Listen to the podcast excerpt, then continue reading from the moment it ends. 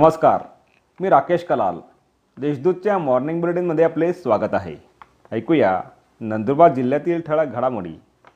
व्यापाऱ्यांच्या जाचाला कंटाळून पपई लागवड बंद करण्याच्या शेतकऱ्यांचा ठराव. दोन वर्षापासून पपईला व्यवस्थित भाव मिळत नसून व्यापारी मनमानीपणा करत आहेत. त्याचबरोबर घेतलेल्या मालाचे पैसेही शेतकऱ्यांना वेळेवर दिले जात नाही. व्यापाऱ्यांच्या या जाचाला कंटाळून बोरदो परिसरातील पपई उत्पादक शेतकऱ्यांनी पुढील वर्षापासून पपई लागवड बंद करण्याचा ठराव केला आहे. अश्वसौंदर्य स्पर्धेत आजिम व अलबक्षने मारली बाजी.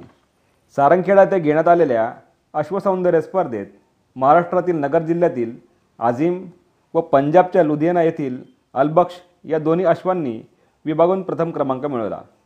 तर मारवाड घोडीच्या सौंदर्य स्पर्धेत दमणच्या मोरनी या घोडीने प्रथम क्रमांक मिळवला. राज्यपालांच्या अधिकारात हस्तक्षेप केल्यास अखिल भारतीय विद्यार्थी परिषदेच्या आंदोलनाचा इशारा. महाराष्ट्र शासनाने राज्यपालांच्या संविधानिक अधिकारात हस्तक्षेप करू नये अन्यथा आंदोलन छेडण्यात येईल असा इशारा अखिल भारतीय विद्यार्थी परिषदेने दिला आहे. नंदुरबारात साडेचारशे नागरिकांना युनिव्हर्सल पासचे मोफत वाटप.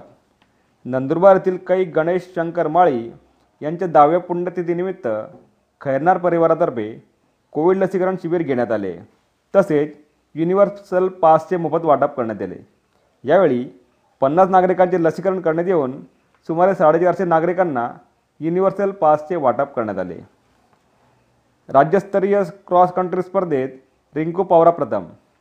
सांगली येथे घेण्यात आलेल्या राज्यस्तरीय क्रॉस कंट्री स्पर्धेत सहा किलोमीटर धावण्याच्या वीस वर्षा आतील मुलींच्या स्पर्धेत नंदुरबारची सुकन्या रिंकू पावरा हिने प्रथम क्रमांक मिळवला.